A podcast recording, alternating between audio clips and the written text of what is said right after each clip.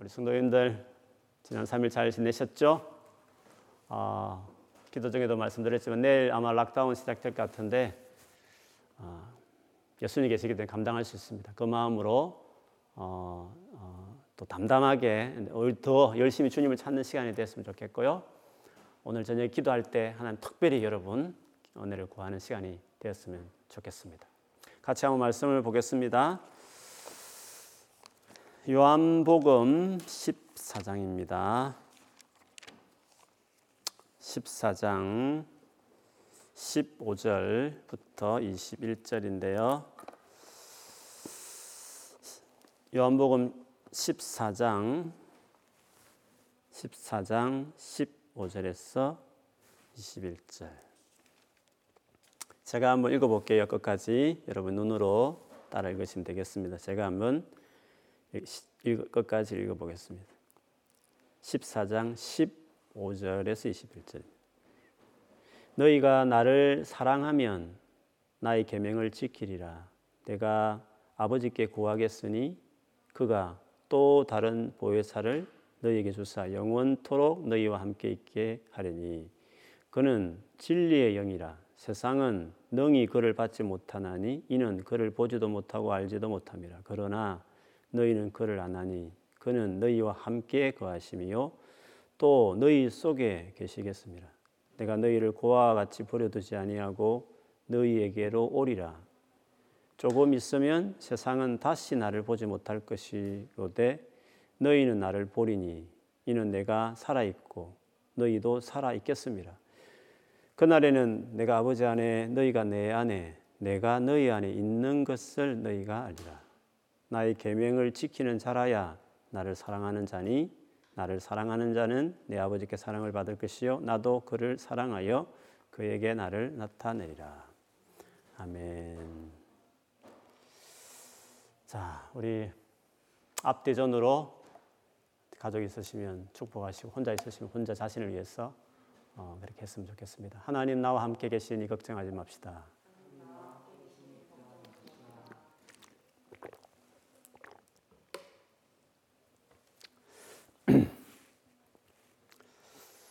어, 결혼을 하고 나서 부부 간에 부르는 호칭들이 있지 않습니까?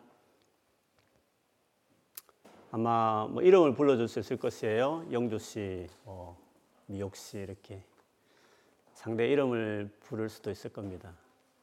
만일에 네, 올해 또 연애를 해서 아무래도 나이가 좀 나이가 어린 자매여서 상대를 오빠 이렇게 불렀으면 결혼해도 오빠 이렇게 계속 어, 부를 수도 있겠죠.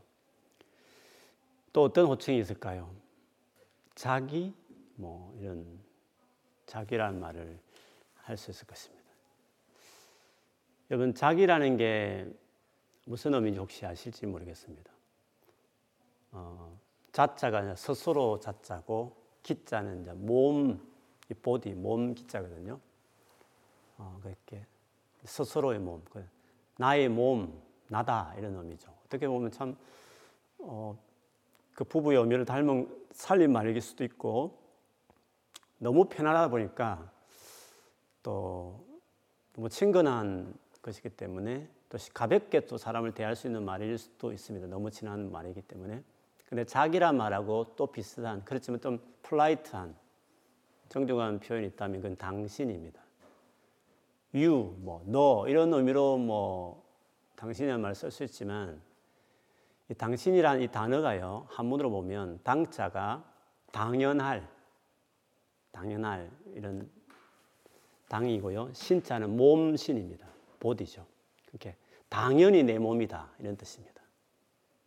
어, 당신이 그렇게 할 때 있잖아 뭐 이런 당신, 어, 내 몸, 당연히 내 몸이다 이런 의미로 뭐 자기는 조금 음, impolite, unpolite 하는 말이라면 당신은 조금 이렇게 정중하고 상대를 좀, 어, 좀 배려하는 뭐 그런 좀 의미가 있습니다.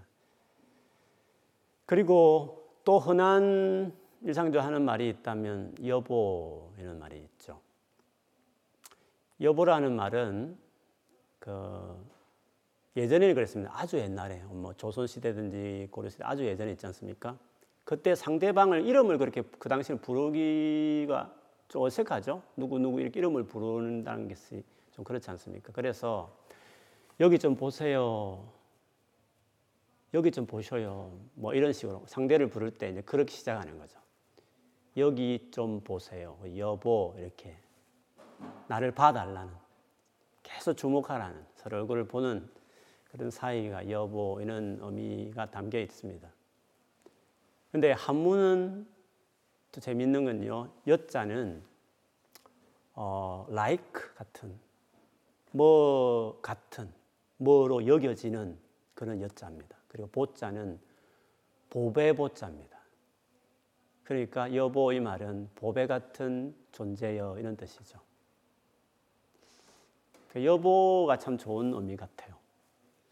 저도 아내하고 그렇게 뭐 오랜 연애를 하지 않았기 때문에 어색한데 처음에는 장난처럼 그냥 여보 여보 그 불렀는데 이제 몸이 입에 이렇게 입다 붙다 보니까 지금은 뭐 자연스럽고 여보 당신 이런 표현을 쓰는데 그냥 한 말이지만 잘 정착됐죠. 그렇게 본다면 참 부부 사이에 그 의미가 참 중요한 그리고 참 잘 담겨 있는 의미다 이런 생각을 하게 합니다. 널 보는 그리고 너무 보배로운, 보배로운 같은 나 같은 나와 뗄래 뗄 수 없는 존재. 이 칭호 하나에도 참 이런 의미들이 부부의 참 의미를 담고 있는 그래서 연애 때 오빠한테 결혼하고 나서 오빠 하면 형제 관계잖아요. 형제 관계 정도는 머물면 안 되잖아요. 그래서 좀 너무 익숙하면 바꾸기 힘든데 이왕이면 아직 결혼 안 한 우리 형제자매들은 호칭을 잘 고려해서 결혼하면 처음부터 팍 입에 붙어야 나중에 그 되니까 호칭의 참 의미가 재미있는 것 같아요. 이런 부부 관계처럼 이런 친밀한 늘 보고 가까이 있는 관계를 생각하다 보면 자연스럽게 지금 우리가 보고 있는 성령에 대해서 떠올리게 합니다. 성령에 대해서 우리가 뭐 개인적인 여러 가지 신앙의 경험상 가진 이미지들이 있을 수 있지만요. 성령의 이 원래의 의미는 이런 친근함, 가까운 이런 의미가 있습니다. 마치 여보 같은 그 정서처럼 그런 의미가 있습니다. 그것을 알려면 그 호칭의 그 의미가 있듯이요. 성령에 대한 호칭을 곰곰이 보면 아, 성령이 그런 분이구나 하는 것을 이해할 수 있습니다. 그래서 오늘은 그 중에 요한복음에 특별히 나오는 이 중요한 성령에 대한 호칭을 같이 좀 보면서 성령께서 어떤 분인지 또 성령이 내게 어떻게 어떤 일을 하시는지 등등을 우리가 좀 생각하고 또 배우면서 오늘 이 이후에 이런 성령과 관계에 대해서 더 갈망과 열정을 가지고 나아가는 어, 계기가 되었으면 좋겠습니다. 오늘 사실 어, 이 말씀은 예수님께서 십자 못 박히기 전날 밤 제자들과 함께 그 마가의 다락방에서 마지막 유월절 식사를 하시면서 나누었던 긴 말씀이죠. 다른 세복음서에는 많지 않습니다. 우리가 흔히 말하는 성찬식 관련된 말씀 말고는 누가 나를 배반할 것이다. 그 말씀 외에는 사실 다른 복음서에 기록되어 있지 않는데 요한복음만 14, 15 어, 장을 해서 어, 16, 17 이렇게 길게 사실은 말씀이 기록되어 있거든요. 그래서 그 긴 많은 말씀 중에 성령에 대한 말씀을 예수님이 참 많이 하셨습니다. 14장에도 나오고요. 15장에 나오고 16장에도 나옵니다. 그런 점에서 예수님이 말씀하신 이 성령, 당신이 가는 마당에 어떻게 뭐 육신으로 이제 성천에서 하나님께 가시잖아요. 떠나시면서 성령을 강조했다는 것은 지금 육신적으로 예수님이 성천하신 이후에 지금 살아가는 신앙생활 우리에게도 역시 성령이 중요하다는 것을 동시에 어, 이해할 수 있습니다. 예수님의 이 어도를 보면요. 그러면 오늘 본문에서 성령에 대한 호칭을 이름을 예수님이 하신 것은 보혜사입니다. 보혜사 이것을 헬라어 단어로 보면 파라클레토스라는 뜻이 있습니다. 파라클레토스라는 명사로 되어 있지만 이것을 딱히 뭘 하나를 딱 고유명사로 붙이기는 뭐해요. 그래서 보혜사라는 말이 우리 한글에도 원래 없었는데 아마 이 의미를 하나하나 단어를 보자, 혜자, 사자를 조합해서 보혜사를 이렇게 만들 정도로 이 파라클레토스라는 이 의미가 원어 그대로 하면 뭔가 불러가지고 이렇게 불러서 내 곁에 이렇게 나를 도와도 달라고 이렇게 곁에 두, 두었다 그 뜻입니다. 뭔가 나를 도와주기 위해서 불러서 내 곁에 두어 내 곁에 있는 자 이런 의미가 파라클레토스라는 뜻이 있어 부른다 내 곁에 같이 있다 이런 의미가 같이 있는 단어입니다.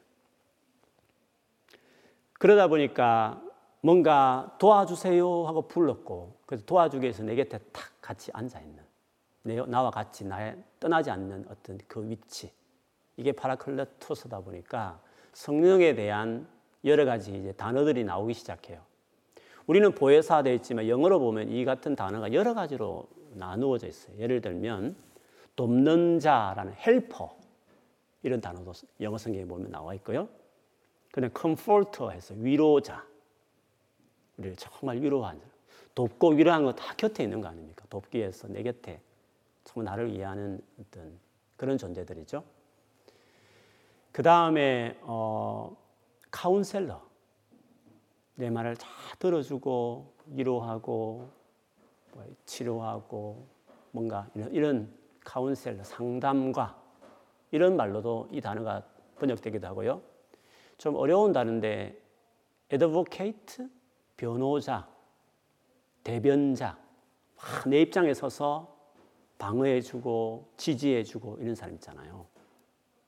변호해줘. 내 편에, 내 편에 서서 나를 위한 어떤 지지한 말이나 이런 것들을 해주는 변호자. 이런 의미가 이 파라클레토스의 의미가 이렇게 다양하게 쓰이고 있습니다. 그러다 보니까 한글 성경은 보자는 보호한다 이런 뜻이거든요. 케어한다. 해자는 이제 은혜를 베푼다. 뭔가 막 도와주고 뭐 이런 해주는 거 있잖아요. 해자. 사자는 이제 가르치고 뭐 변호하고 뭔가 이렇게 티칭하고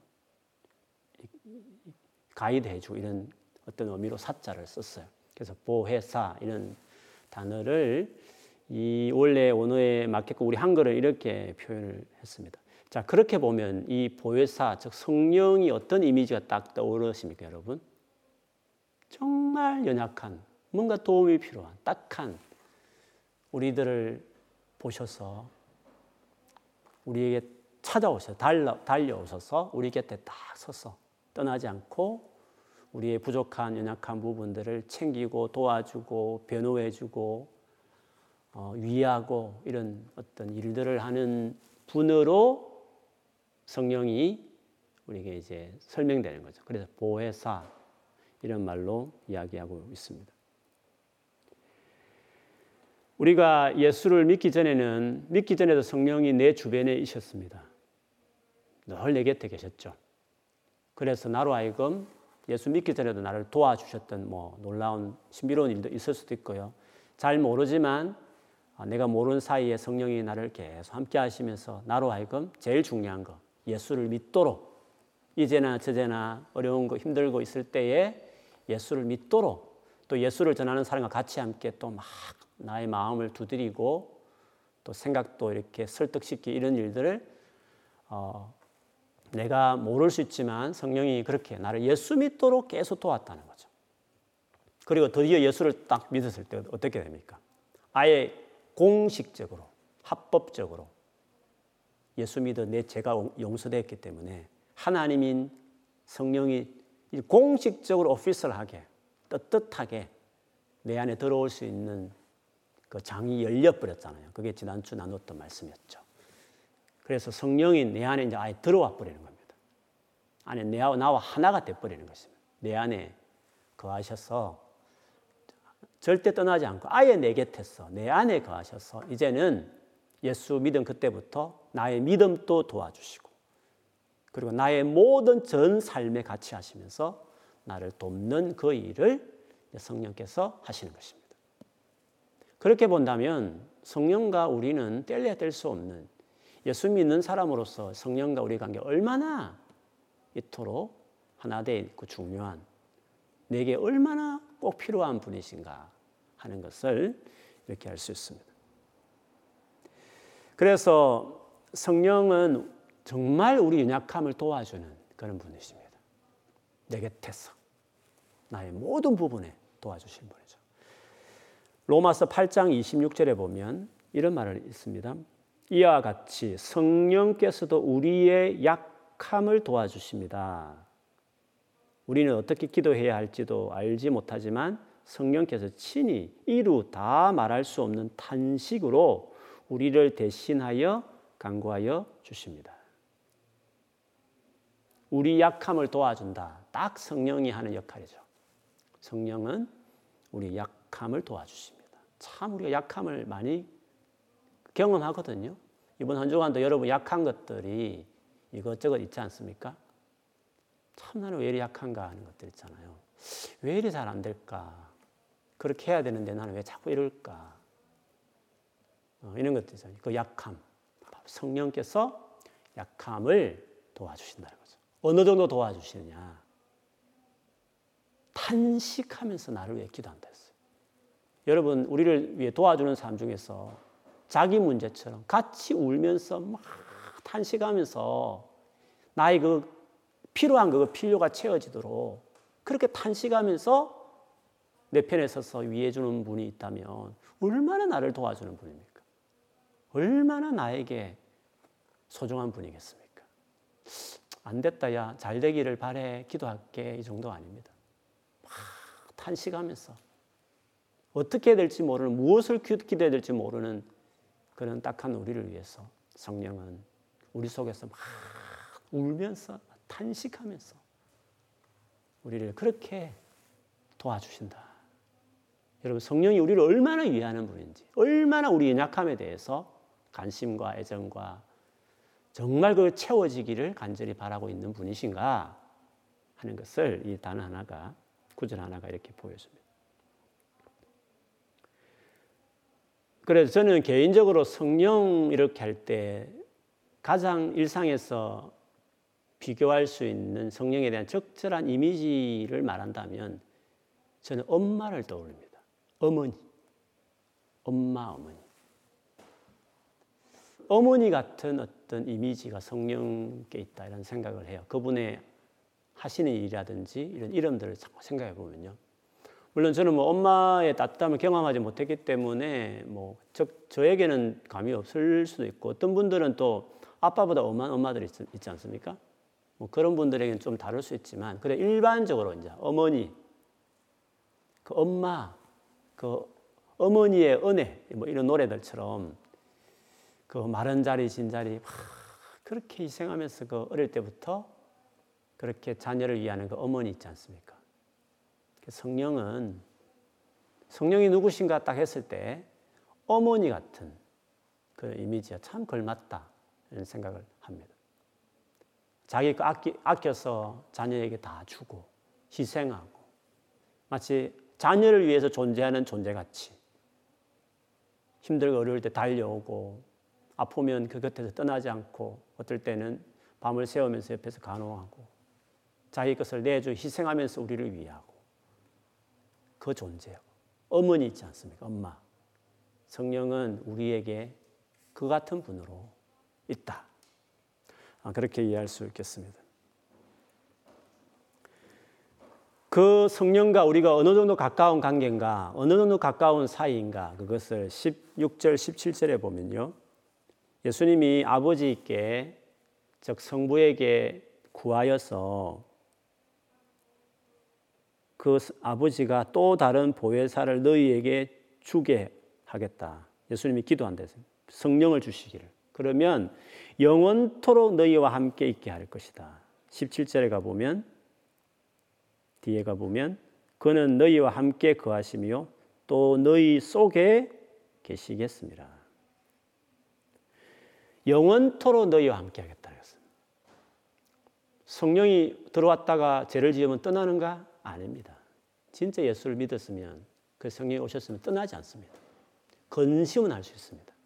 이것도 나중에 보겠지만 또 성령이 막 도와주는 것들이 뭡니까? 그 성, 성령이 주는 영향력의 제한을 받을 수 있습니다. 뭐 불을 끈다든지 뭐 소멸한다 이런 표현이 나오듯이 그런 뭐 성령이 일하심에 대해서 우리가 제한되는 일이 있지만 성령이 막 일하지 않는 그분이 인격적인 분이니까 억지로 우리를 막 폭력을 행사하면서 우리를 다스리지 않거든요. 우리가 거부하면 그분이 안 하실 수도 있거든요. 마음 아파하고 슬퍼하지만 어쨌든 그러나 떠나지는 않으세요. 한번 성령 오시면 내주하시면 떠나지 않죠. 영원히 우리와 같이 우리 가운데 거하십니다. 그렇게 본다면 성령 우리가 너무 가까운 관계입니다. 한 번 관계 맺은 이후에 우리 가운데 늘 같이 계시는 존재시니까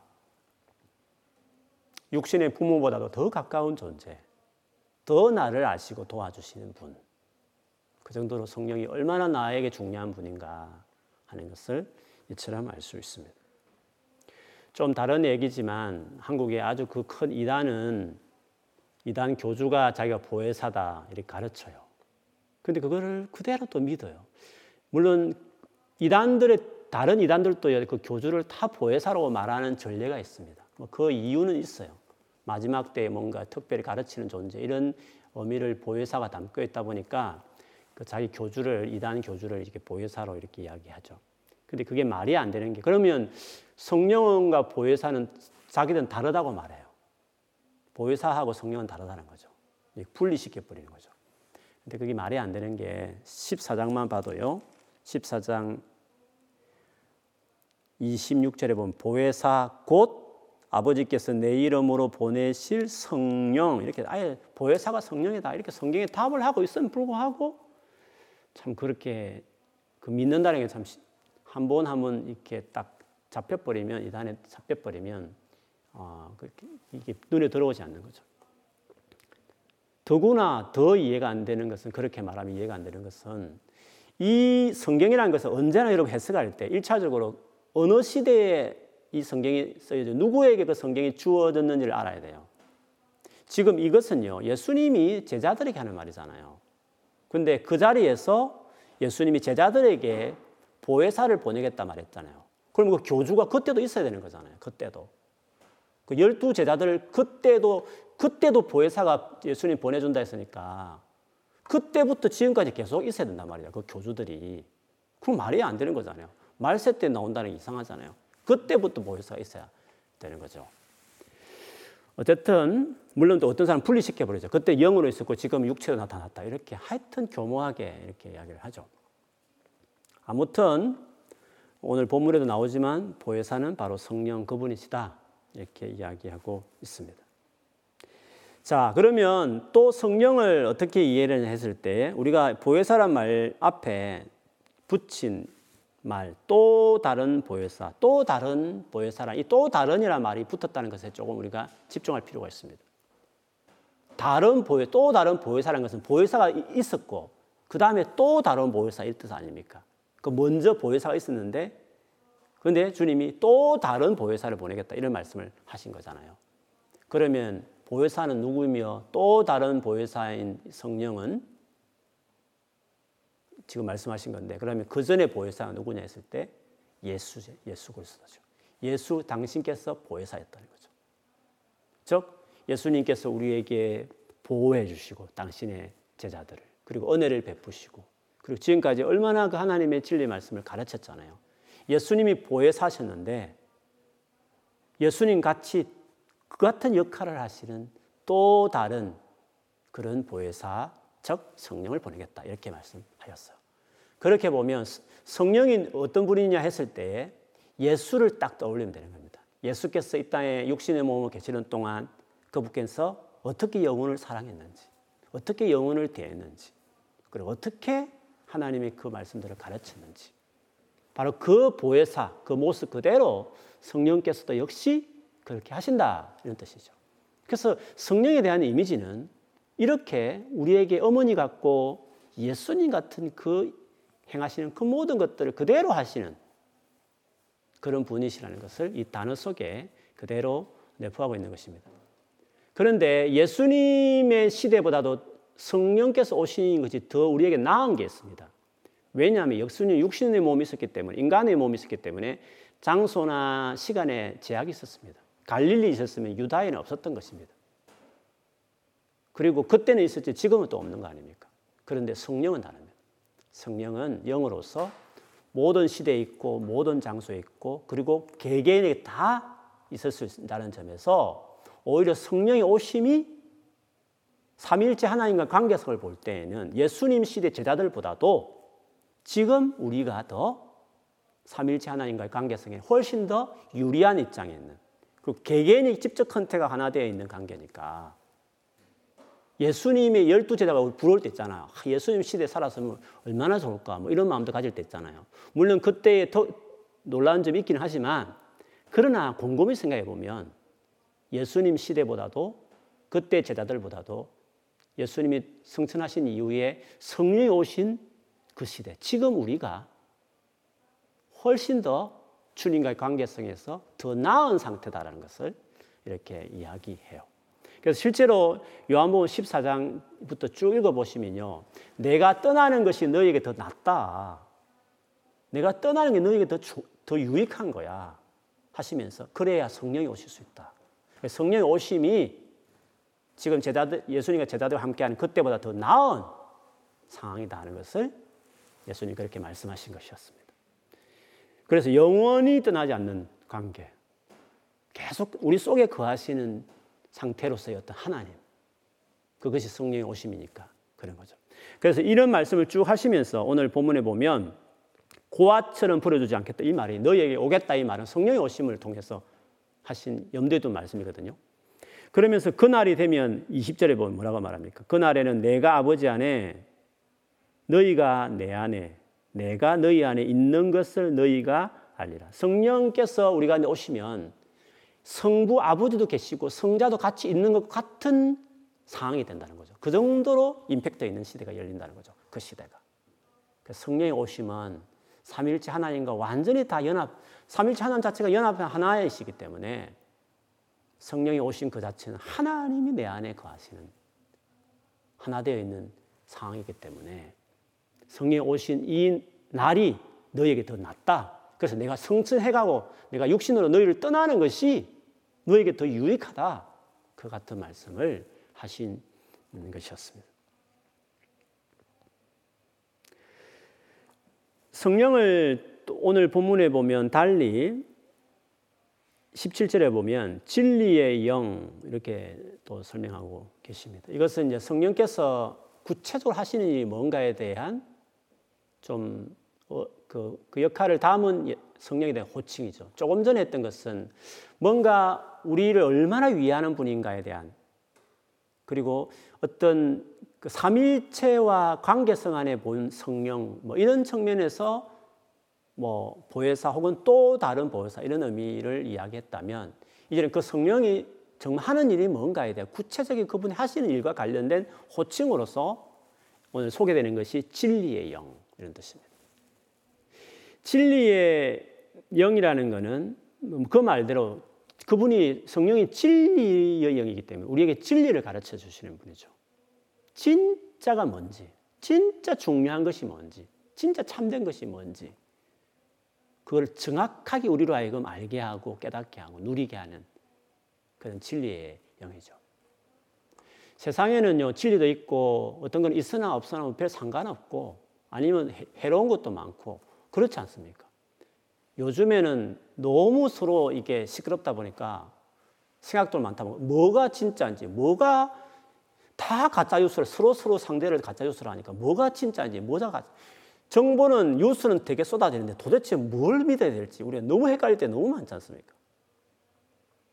앞으로는 아마 더 헷갈릴걸요 아마 적당한 그냥 짜장면 우동 정도가 아니라 이거는 너무 얼굴 붉히면서 서로 마음 상해할 정도로 이거는 너무 첨예한 의견들이 너무 많다 보니까 정말 우리 살기가 힘들어지고 그렇지 않습니까? 그래서 여러분 말세가 될수록 갈수록 진짜가 뭐냐, 뭐가 제일 중요하냐 이걸 정말 알고 싶잖아요. 도대체 우리가 어디에 지금 열을 올리면서 비터지게 말하고 싸워야 될까? 도대체 본질이 뭔가? 우리 인생이 그렇게 중요한가? 선거가? 그렇게 우리에게 중요한가 그것이? 예수님 시대도 정치 경제에 얼마나 많은 이슈가 있었겠어요. 복음서를 아무리 봐도요. 로마와 정부와의 관계, 뭐 경제 문제, 물론 그게 필요 없다는 게 아니라 예수께서 말씀하셨던 그분이 가르쳤던 생애를 보면 뭐가 중요한 거죠. 그분이 정말 생각 하나님 나라, 그 가치 이것들이 너무너무 중요한 거잖아요. 예수를 믿어도 거기에 꽂혀야 되는데 이 하나님 나라를 모르는 세상 사람들이 말하는 수많은 이론과 견해와 이념들에 왜 이래 믿는 사람들이 거기에 몰입할 이유가 없거든요. 뭐 적당한 견해는 있을 수 있지만 우리에게 말할 수 없는 논란이 그 하나님의 그 진리, 생명을 영원한 생명을 살리는 진리들이 있단 말이죠. 그래서 이렇게 흙탕물 같은 수많은 말들과 뉴스에 쏟아지는 시대일수록 진리를 알게 하는 성령 인도를 받는 게 얼마나 중요한가. 별로 중요하지 않는 그냥 뭐 적당한 견해 정도로 치부할 수 있는 주제에 대해서 그렇게 해란이 될 필요 없이 진짜 우리가 중요한 게 뭔가를 알게 하시는 진리를 아는 것이 얼마나 중요한가. 갈수록 여러분 그렇게 느끼지 않습니까? 그래서 여러분 성령 인도받는 사람이 돼야 돼요. 진짜 진리를 깨닫게 하시고 알게 하시는 성령의 성령과 관계 맺는 사람이 되었으니까 이미 예수를 믿었으니까 이미 여러분 안에 성령이 계시니까 그 성령과 관계를 맺었으니까 성령에 의해서 이렇게 깨닫게 하시고 배우게 하시는 성령의 진리를 깨닫게 하시는 그 은혜를 누리는 사람이 돼야 돼요. 이렇게 혼탁한 시대에는 마지막 시대는 미혹이 많은 시대에서 더더욱이나 그렇거든요. 그래서 성령이 정말 중요해요. 성경 하나도요, 해석하기 얼마나 다양하게 이단들 대사하는지 모르겠어요. 그래서 성령이 중요해요. 성령이 우리 도와주세요. 못 배우고 나는 말, 기가 얇아서 쉽게 쏘가요. 그런 사람도 있을 수 있어요. 뭐가 뭐는지 뭐 이렇게 말, 말 들을 때마다 그막 휩쓸리는 사람도 있을 수 있잖아요. 도대체 뭐가 뭔지 잘 모르겠어요. 내가 이 무식한 사람이 어떻게 알겠어요? 라고 할지 모르겠는데요. 성령이 딱 여러분 삶을 다스리면요. 뭔가 설명해낼 수 없지만, 아, 이거는 아닌 것 같아. 이거는 맞는 것 같아. 라고 성령이 우리 안에 인도하셔요. 그래서 정말 성령이 우리의 삶에 진리를 가르친다. 이게 얼마나 우리의 위로가 되고, 우리가 성령을 아는 것이, 성령 충만한 것이 왜 중요한지를 이렇게 우리가 또 생각하게 됩니다. 그래서 고린도전서 2장 12절 13절에 보면요. 우리는 세상의 영을 받은 것이 아니라 하나님에게서 오신 영을 받았습니다. 그것은 하나님께서 우리에게 은혜로 주신 선물들을 우리로 하여금 깨달아 알게 하시는 것입니다. 우리가 이 선물들을 말하되 사람의 지혜에서 배운 말로 하지 아니하고 성령께서 가르쳐 주시는 말로 합니다. 다시 말하면 신령한 것을 가지고 신령한 것을 설명하는 것입니다. 하나님이 우리에게 주신 것들 있잖아요. 은혜로 주신 것들. 알려면 그런 것들을 알아야지 뭐 세상 사람들이 만들어내고 말하고 하는 그게 뭐 그렇게 중요합니까? 뭐 대선의 결과가 우리에게 뭐 지금 미국 대선에 있다 보니까 많은 사람 촉각을 세우는데 그게 뭐 그렇게 그게 뭐 그렇게 중요하겠습니까? 그럴 수도 있고 저럴 수도 있고 뭐 어느, 어느 편이 더 좋을 수 있고 나쁠 수 있지만 우리가 그게 절대적이냐는 것이죠. 진짜 우리가 알아야 될 게 뭐냐는 거죠. 하나님이 우리에게 은혜로 주신 게 있단 말이죠. 누릴 수 있는 거, 은혜니까. 진짜 내 삶에 중요한 게 있단 말이죠. 그거는 세상에 배운 어떤 세상의 어떠한 언론에서도 어떠한 지식인들도 어떠한 사람들도 말해줄 수 없는 거예요. 하나님이 우리를 예비한 그거를 우리가 알아야 되잖아요. 그거를 우리가 누려야 되는 거잖아요. 근데 그거는 성령이 해준다는 거예요. 성령이 이걸 깨달아 알게 한다는 거죠. 에베소서 1장 17절에서 19절에도요. 바울의 간절한 기도가 있습니다. 이거는 이렇습니다. 우리 주 예수 그리스도의 하나님이신 영광의 아버지께서 지혜와 계시의 영을 여러분에게 주셨어. 지혜와 계시의 영이라는 건 성령을 말합니다. 성령은 역시 지혜입니다. 가르칩니다. 계시 뭔가 감춰 있는 거 드러내듯이 세상 사람들이 알 수 없는 하나님만이 줄수 알게 하시는 거죠. 그게 성령이죠. 그 성령을 너희에게 주셔서 첫 번째 하나님을 알게 하시고 하나님을 아는 것도 성령이 해주셔야 됩니다. 인간적으로 성경 보면서 뭐 지식적으로 알 수 있겠죠. 그런 차원 말고 사람을 딱 만났을 때 아는 거하고 사귀어서 아는 거하고 그냥 듣고 아는 거하고 좀 다르잖아요, 완전히. 성령은 그런 겁니다. 하나님을 알게 하셔요. 이런 지식을, 이런 진리를 깨달아야 되죠. 하나님을 아는 지식이 중요하지. 세상에 뭐 언론에 중요하게 하는 그 지식이 우리에게 이렇게 중요합니까? 세상 덩리라고 제가 말하는 거 아닙니다. 무슨 말 어떤지 아시겠죠? 진짜 중요한 지식이 뭐냐는 거죠. 이 온 우주를 만드신 그 하나님 자체를 아는 것만큼 놀란 지식이 있을까요? 정말 우리 추구해야 될 지식이 있겠습니까? 근데 하나, 성령께서는 하나님을 알게 한다니까요. 그 지식을 알게 하셔. 그리고 여러분의 마음의 눈을 밝혀주셔서 하나님의 부르심에 속한 소망이 무엇이며 하나님 우리를 불러서 뭔가 소망을 뭔가 우리에게 희망을 가지고 불렀거든요. 도대체 우리에게 어떤 소망을 가지고 계시는지, 우리가 어떤 것을 꿈꾸고 열망해야 되는지. 그럼 대학 졸업하고 직장 가는 것이 우리가 세울 수 있는, 기껏 세울 수 있는 소망일까요? 그거는 우리에 필요하지만 또 우리가 필요하기 때문에 구하고 열심히 하지만 진짜 궁극적으로 우리가 열망해야 될 소망이 뭐냐는 거죠. 성령이 그 소망을 알게 한다. 성도들에게 베푸시는 하나님의 영광스러운 상속이 얼마나 풍성한 아버지인 그분이 자녀 위해서 준비한 유산물처럼 우리를 위해서 지금 천국에 준비하고 있는 그 상속, 자녀들이 누릴 수 있는 어마어마한 그 권리들이 뭔지 성령이 알게 한다 했어. 또한 믿는 사람들인 우리에게 강한 힘으로 활동하시는 하나님의 능력이 얼마나 엄청나게 큰지를 여러분이 알기를 바랍니다. 우리 안에 지금 막 쏟아붓고 있는 하나님의 능력이 얼마나 큰지. 나는 백도 없어요. 공부도 잘 못해요. 우리 집안 별로예요. 뭐 상황이 너무 어려워요. 오케이. 상황도 좋고 내 자신을 그렇다 칩시다. 그러나 그러니까 하나님이 우리에게 베푸신 능력을 알아야 되잖아요. 그 하나님이 우리에게 베푸신 어마어마한 큰 능력이라고 지금 이야기하고 있잖아요. 그걸 모르니까 그거를 활용하지 않고 자기 자원 의지하고 상황 보면서 자기 인생을 그냥 계산하고 잣대를 재고 끝내는 거예요.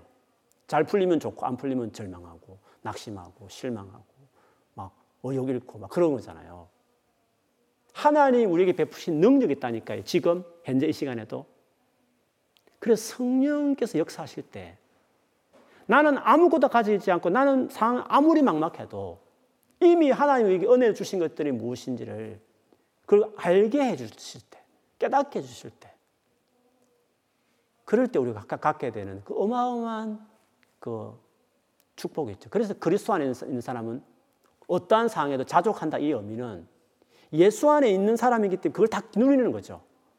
그게 성령과 관련되어 있는 것이죠. 그래서 그리스도인답게 살게 하는, 그리스도인답게 만족해내는, 항상 기뻐 감사하게 낼 수 있는 그리스도인만 가능한 그리스도인다운 삶을 살게 하는 그 모든 것들이 무엇과 관련되어 있느냐 하면 성령이 주신 은혜와 관련되어 있어요. 내 안에 계신 성령이 내 삶의 일하심과 관련되어 있는 거죠. 그 진리를 깨닫게 한다, 성령은. 진짜 중요한 것이 뭔지를 알게 하는 영이시다. 그래서 성령은 진리 영이라고 말을 했습니다.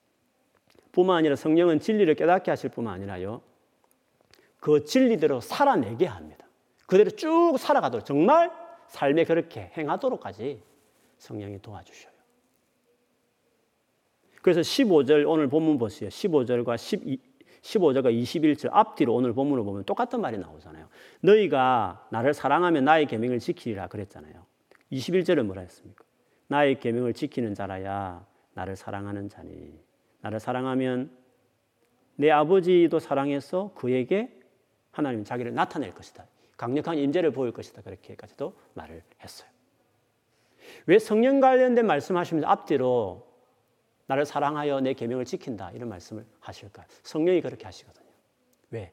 성령은 진리를 깨닫게 할 뿐만 아니라 그 진리대로 즉 주님 주신 계명대로 살도록 도와주시는 분이시니까. 그래서 이렇게 이야기한 것이었어요. 실제로 로마서 8장에 보면 성령을 되게 많이 하는 강조하는 장이잖아요. 예수 믿는 사람이 누리는 최고의 축복은 성령이기 때문에 그거를 이제 8장에 들어서서 설명하죠. 거기 보면 이렇게 되어 있습니다. 죄의 본성을 따라 사는 사람들은 죄의 본성이 바라는 일을 생각하지만 성령을 따라 사는 사람들은 성령이 바라시는 일을 생각합니다. 죄의 본성의 지배를 받는 사람의 생각은 죽음이지만 성령의 지배를 받는 사람의 생각은 생명과 평강입니다. 죄의 본성이 생각하는 것은 하나님을 다 거스리는 것입니다. 그것은 하나님의 법에 복종하지 않을 뿐 아니라 복종할 수도 없습니다. 죄의 본성의 지배를 받는 사람은 하나님을 기쁘시게 할 수 없습니다. 그러나 하나님의 영이 여러분 안에 계시다면 여러분은 죄의 본성의 지배를 받지 않고 성령의 지배를 받게 됩니다.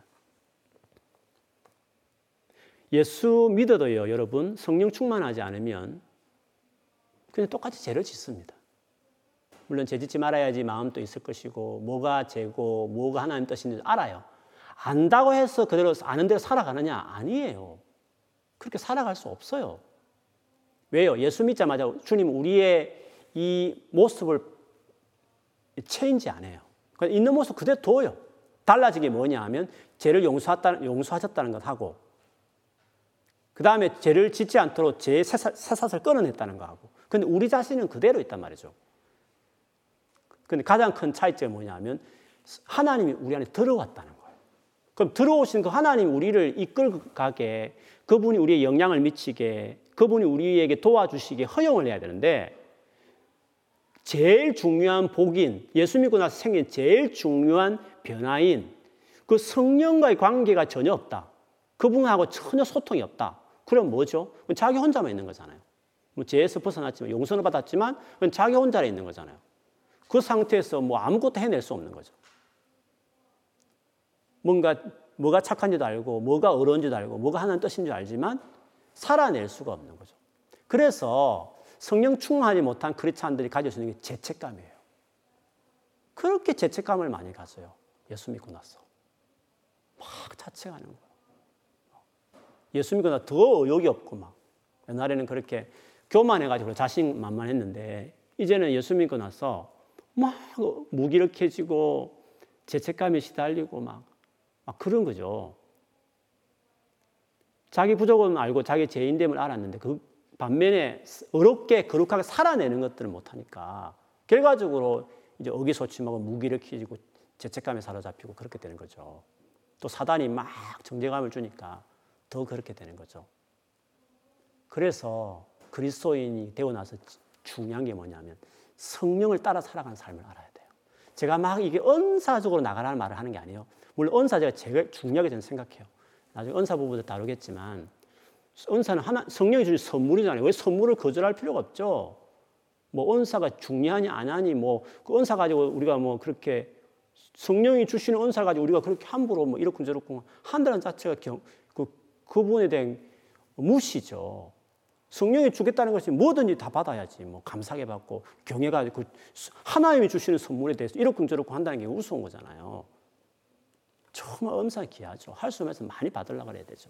그런데 성령에 대해서 그 하나만 생각할 게 아니라 제가 말하고 싶은 요지는 그분 자체와 관계를 맺고 그분이 내 삶 전체에서 정말 나를 가르치시고 지도하고 도와주고 이끌고 붙들어 주시는 이 많은 은혜들에 대해서 얼마나 그게 중요한 축복인가 하는 것을 우리가 잊지 말아야 된다는 것입니다. 그래서 여러분 우리가 여전히 연약합니다. 세상에는 뭐가 옳고 그른지 모르니 미혹한 일도 여전히 많습니다. 그리고 우리가 하나의 말씀대로 살아낼 수 없는 부족한 여전 모습 그대로 있습니다. 그러므로 성령의 도움이 필요합니다. 그렇기 때문에 연약한 우리를 도우시는 성령의 도우심이 필요해요. 무엇이 옳고 그른지를 분별할 수 있게 하시고 그대로 살아내기까지 도우시는 그 성령의 손길이 우리 그래서 필요한 것이에요. 그래서 예수 믿고 난 이후에 성령과 동행하는 삶을 누리세요. 특별히 락다운 기간 동안에 사람을 많이 만날 수 없지만 성령과 교제해요. 여러분 안에 계신 성령과 교제를 해요. 그분과 대화를 해요. 그리고 그분을 알아가고 교제하고 그분이 주신 생각들, 마음들을 가지고 성령이 이 상황 가운데서 뭔가 하실 말씀이 있어요. 이 상황을 너무 잘 알거든요, 성령께서도. 뭔가 우리에게 요구하는 게 있다니까요. 인도하심이 있다니까요. 바라는 게 있다니까요. 그걸 알아야죠. 제가 어, 락다운 기간 동안에 계속 우리 교회를 향한 마음을 계속 나눌 때에는 저도 주님이 주신 마음이 있기 때문에 나눈 거거든요. 교회를 향한 이 기간에 뭘 원하는 마음을 뭐 제가 교회 목회자로서 여러분 교회 공동체를 향해서 나누는 마음이 있듯이 여러분 개개인에게도 성령이 주시는 마음이 있다니까요. 성령이 말씀하신 반드시 있어요. 그래야 그 방하지 않아요. 환경에 막 이렇게 휩쓸린 사람이 안 될 수가 있어요. 성령이 여러 개 말하는 걸 들어야 돼요. 인도를 받았어요. 그분의 도움을 받았어요. 그걸 그 경험해내요. 그게 크리스찬 삶이에요. 그게 풍성하다고 말하는 거예요. 그게. 그게 안 믿는 사람이 성령이 없는 하나의 영이 없는 세상의 영만 있는 사람들과 우리와의 차이란 말이에요. 그래서 이번 기회에 성령 충만한 사람이 되셔서 이런 가운데서도 다 죽겠다고 우울증 걸리는 이런 상황 가운데서도 전화 돌려서 위로할 수 있는 사람, 도와줄 수 있는 사람, 다 도움이 필요하잖아요, 지금. 크리스찬들은 최고의 헬퍼이신 성령이 계시니까 도움을 받아서 이럴 때 전도할 수 있잖아. 개인 전도할 때 이때, 이때만큼 좋은 시대였거든요. 내가 아는 주변의 사람이 위로하고 축복하고 격려하고 기도해 줄게 그만 해도 얼마나 좋은 일이 되겠어요. 크리스찬으로서 이웃 사랑할 수 있는 실천할 수 있는 기회가 이만큼 어디 있었어요. 같이 막 헤매면 안 되는 거죠. 성령 있는 사람은 나를 강력하게 도운 헬퍼가 내 삶에 들어온 존재가 되었으면 성령 충만해서 나도 살지만 내 주변 사람 오히려 위로하고 세우고 이렇게 스포팅해내는 그런 사람이 돼야 되죠. 될 수 있습니다, 여러분. 그래서 성령 충만이 중요한 겁니다. 뭐 은사를 많이 뭐 누리자, 뭐 신비한 경험하자 이런 차원만을 제가 말한 거 아닙니다. 그것도 누리면 누려야 되죠. 그러나 그 정도 어떤 한 focusing만 말하는 게 아니라 그 성령이란 그분과의 깊은 소통과 동행하는 삶을 제가 지금 계속 강조하는. 그런 삶을 살아가는 여러분 되기를 축복합니다. 반드시 우리 꿈 있는 교회는 이 기간 동안에 성령 충만한 아, 이게 크리스찬의 삶이구나. 이렇게 하는 것이 예수 믿는 삶이구나. 아, 성령과 더불어 살아가는 것이 그리스도인의 삶이구나. 이게 진짜 축복이구나. 아, 하나님 살아계시다는 게 이런 의미구나. 아, 주님 이렇게 내게 말씀하고 나를 이렇게 인도하시는구나. 주님이 정말 내 안에 계시는구나. 이런 고백이 자연스러울 수 있도록. 네. 기도를 하든지 말씀을 보든지 누굴 만나 대하는 중에도 딱 크게 느낄 수 있을 정도로 주의 임재가 있는 사람 있지 않습니까? 여러분 삶 안에 성령 충만한 사람. 그런 여러분 되시기를 주의 이름으로 축원합니다. 아멘.